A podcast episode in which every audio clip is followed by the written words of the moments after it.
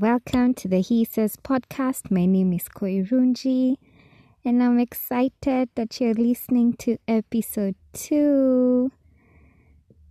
Today, um, I'm grateful to God because He's given me the courage to share a story that I was hesitant, but He knows why He needed me to share. And it's a story about my life when I was in a very low season and I want I wanted nothing to do with life anymore. I just wanted to die. So let me start from the beginning. So I I worked in a bank after campus and that job was good, but I knew that's not where I wanted to be. And I got this job through my parents and their networks. And while working at the bank, God created an opportunity for me to go for an open day at our church. And the open day was for people who were interested in working in the church. And honestly, I felt like that's where God was leading me at that particular moment. So I went for this open day and I got to meet people who had left the corporate world to work in church. And where they started was from internship. You first did internship, and then the second year you do pastoral trainee. One, the second year pastoral trainee two, and after that, you get to be a ministry assistant. So, anyway, uh, while working in the bank, that's what I ended up doing. And the day that I went for this open day, I was actually meant to be working. So, God created an opportunity because uh, that Friday night, I remember the branch manager coming and saying, um, Koi, your I want to change your day for your Saturday shift from this Saturday to the next one. And I was like, what? I was so excited because I knew now I'm going to go for this open day that I had said I wouldn't go for. And I was working in a different town. So the next morning I got ready, uh, went to Nairobi, went to church, Mavuno Church and attended this open day. And I was like, wow, God, I just want to, you know, work in this place. Uh, to cut that part of the story short, I did interviews. Well, people in my family didn't know I was doing the interviews because I knew Nikki Nikijaribu. Well, to translate for those who don't know, it's if I try, they'll try to discourage me like why do you want to leave the corporate world to work in church? So i did my interviews and passed. And um, when i got the news about getting through for this internship i was actually on leave. So i was like yani this is just working out. So during the leave i handed in a letter that i was going to you know, take up another job, the internship. And I left the bank. But guys, when I left to join church, my friends couldn't believe it. Well, some of my friends, my family, my parents, and I understood it. Like, guys are like, why are you leaving a job that's paying you to go do internship where you need to raise support like you're not getting a salary. So to get to the part of my story is i actually enjoyed being an intern because i learned so much. I grew in self-awareness. I this is where i discovered that i was a problem solver. I made many friends. I got to see the behind the scenes of our amazing, beautiful uh, worship experience. And I loved it. Of course, there were days when I was like, oh my God, this is difficult. But the best part about it was the growth. And sadly, my family still didn't understand. One year down the line, I remember my mom would ask me, What exactly are you doing? Like, what do you do in church? And I would explain and explain my roles to her, but she didn't, she still didn't understand. And then on the third year of me still working in church, this time I was a pastoral trainee. On that third year, I had a very low moment. Well, I'm a girl and we end up liking guys and um, ended up liking one of the dudes. And sadly, I don't call it an entanglement, but sadly, he liked someone else. And this really threw me off because I had hopes. And when I remember this story, I always remember one of the elder ladies telling me, Koi, don't ever assume a dude likes you or is into you if they haven't verbalized it. Just because they show you or they do, they laugh with you or they show that they want to spend time with you doesn't mean that they've chosen you and that they'll marry you but me in my head i had seen the future i had seen marriage you know and so by the time someone got to sit me down and tell me koi this guy is not interested in you he's chosen someone else it really broke my heart and crushed me and in this same season i remember that same week uh, that I was sat, that someone sat me down and told me that was the same week um, I had an argument with my mom.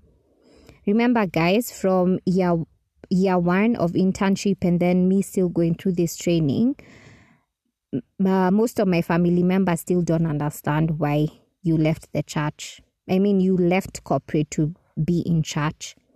So this uh this Saturday, I'll never forget. This Saturday, I woke up and we were talking with my mom, and then we ended up having an argument. And she was like, Oh, yeah, guys, I have permission from mom to share this. So don't you worry about it. So mom was like, You know, I, I, like she, she didn't have the confidence to share the CV of my brothers and sister of because she felt like I had embarrassed her. Like after she had used her networks to get for me the job um, at the bank, I ended up leaving. And so we're having an argument, and I was telling her, But God called me to this space. Why do you have to? Like, I felt like she was punishing them because of my, the path I had chosen yet she had the networks. So we ended up arguing and arguing, and at some point, I just started crying. Uh, my sister came in to try and find out what's happening, and we talked and talked, but I was still crying. Remember the story about the guy, and now my mom, and all this just got overwhelming. And I had been having really, really low days uh, because like so much is going on. I'm like, God, even now, like, can't you make my my mom especially? Because I'd be like, mom serving serves in church. She knows you. Why doesn't she understand my job? And then on the other hand, I'm like, I'm so embarrassed because at the office, people are talking about me. They know I like this guy. They know he's chosen the other girl. and guys, I was like, you know what? I'm done with my life. So I remember leaving my sister and my mom downstairs, or my, was my mom in her room. And I went to the kitchen. I looked for painkillers. I couldn't find enough painkillers. I saw cough syrup in in my mom's house people hardly get sick so there's no like there was medicine just lying around so i saw cough syrup and i was like can cough syrup kill me I don't know. Let me Google. So I went to Google and I saw if you take a certain amount, it actually can. I don't know how true it is um, because I'm talking to you guys right now. So this is a story about my first sweet side attempt because I have had three, but I will share this with you slowly. So this very first one, I took the peels, I I popped them, and then took the syrup, drank all of it. It was almost full. Um, I guess whoever had bought it got well before, and I I went. I was doing this in in my bedroom and then I went downstairs to the garbage bin. I lifted all the trash up and hid the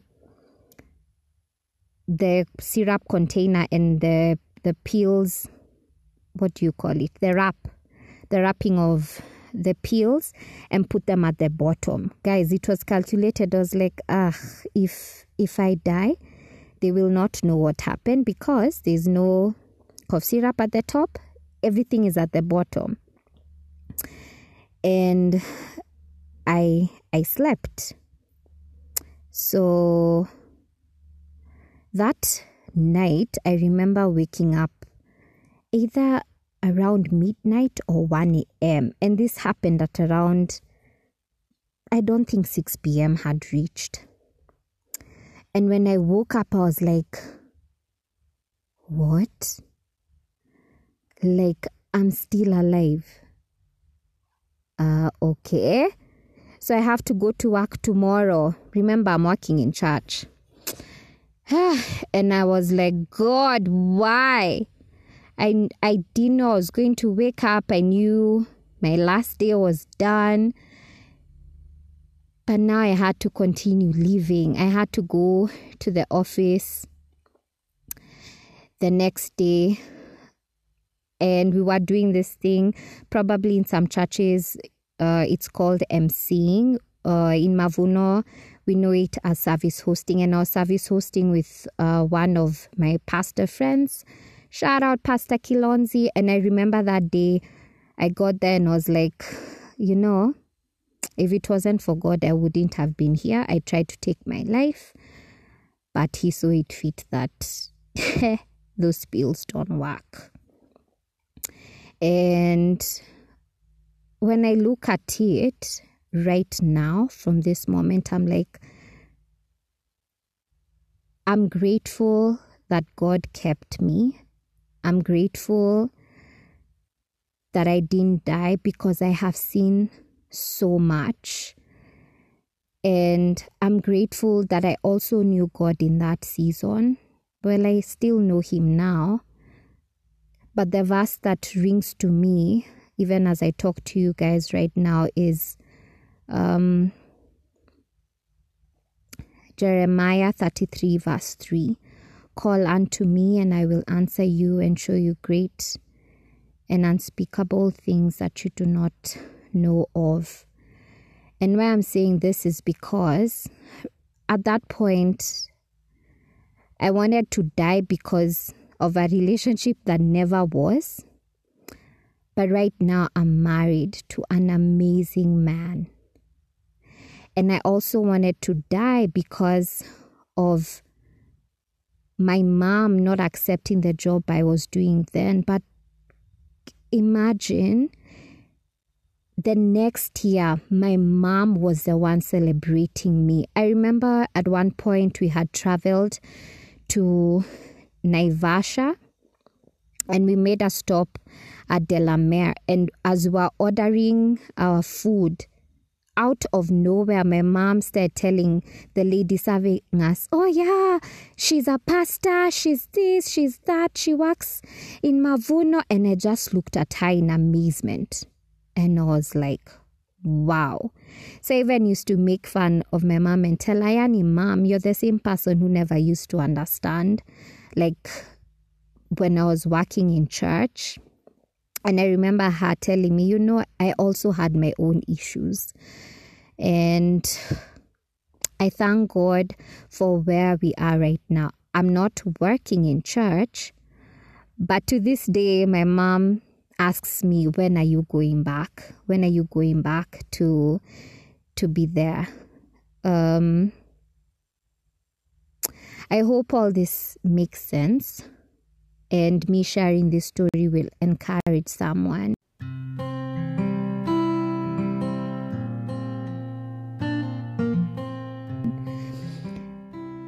He says, Call unto him. He says he will show you great and unspeakable things that you know nothing about. So if you're there and you feel like you can't leave anymore or you don't want to leave anymore,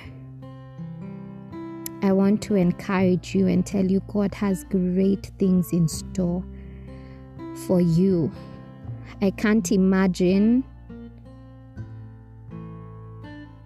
how life would have been or how devastating it would have been for my family right now.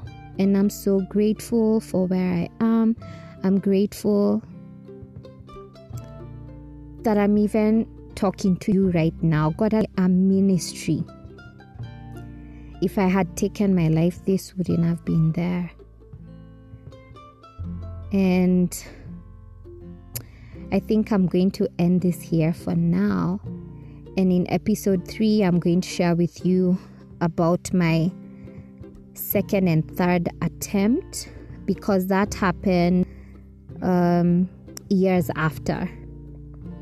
But I also want to encourage you and say prayer prayer helps a lot in breaking the spirit of suicide because I believe it's a spirit um,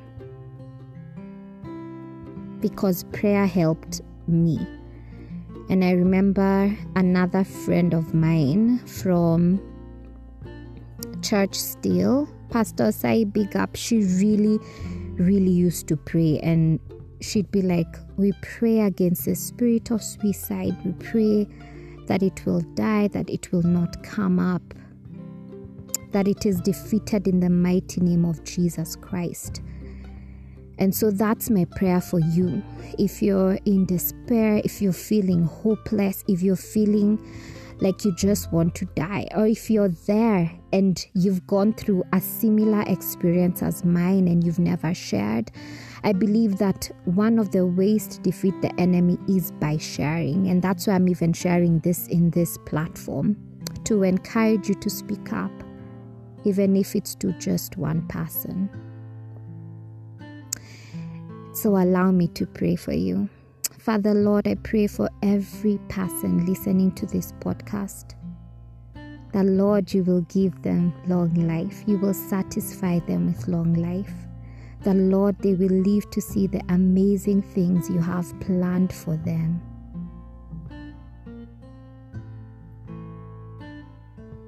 May you bless them. May you watch over them. May they feel your spirit surrounding them. For those who feel unloved, may you send angels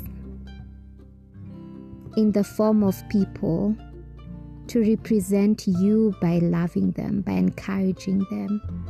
Lord Jesus, I pray that we shall live and not die prematurely, that we shall live and not take our lives. May you cover us with your mighty blood. In Jesus' name we pray. Amen.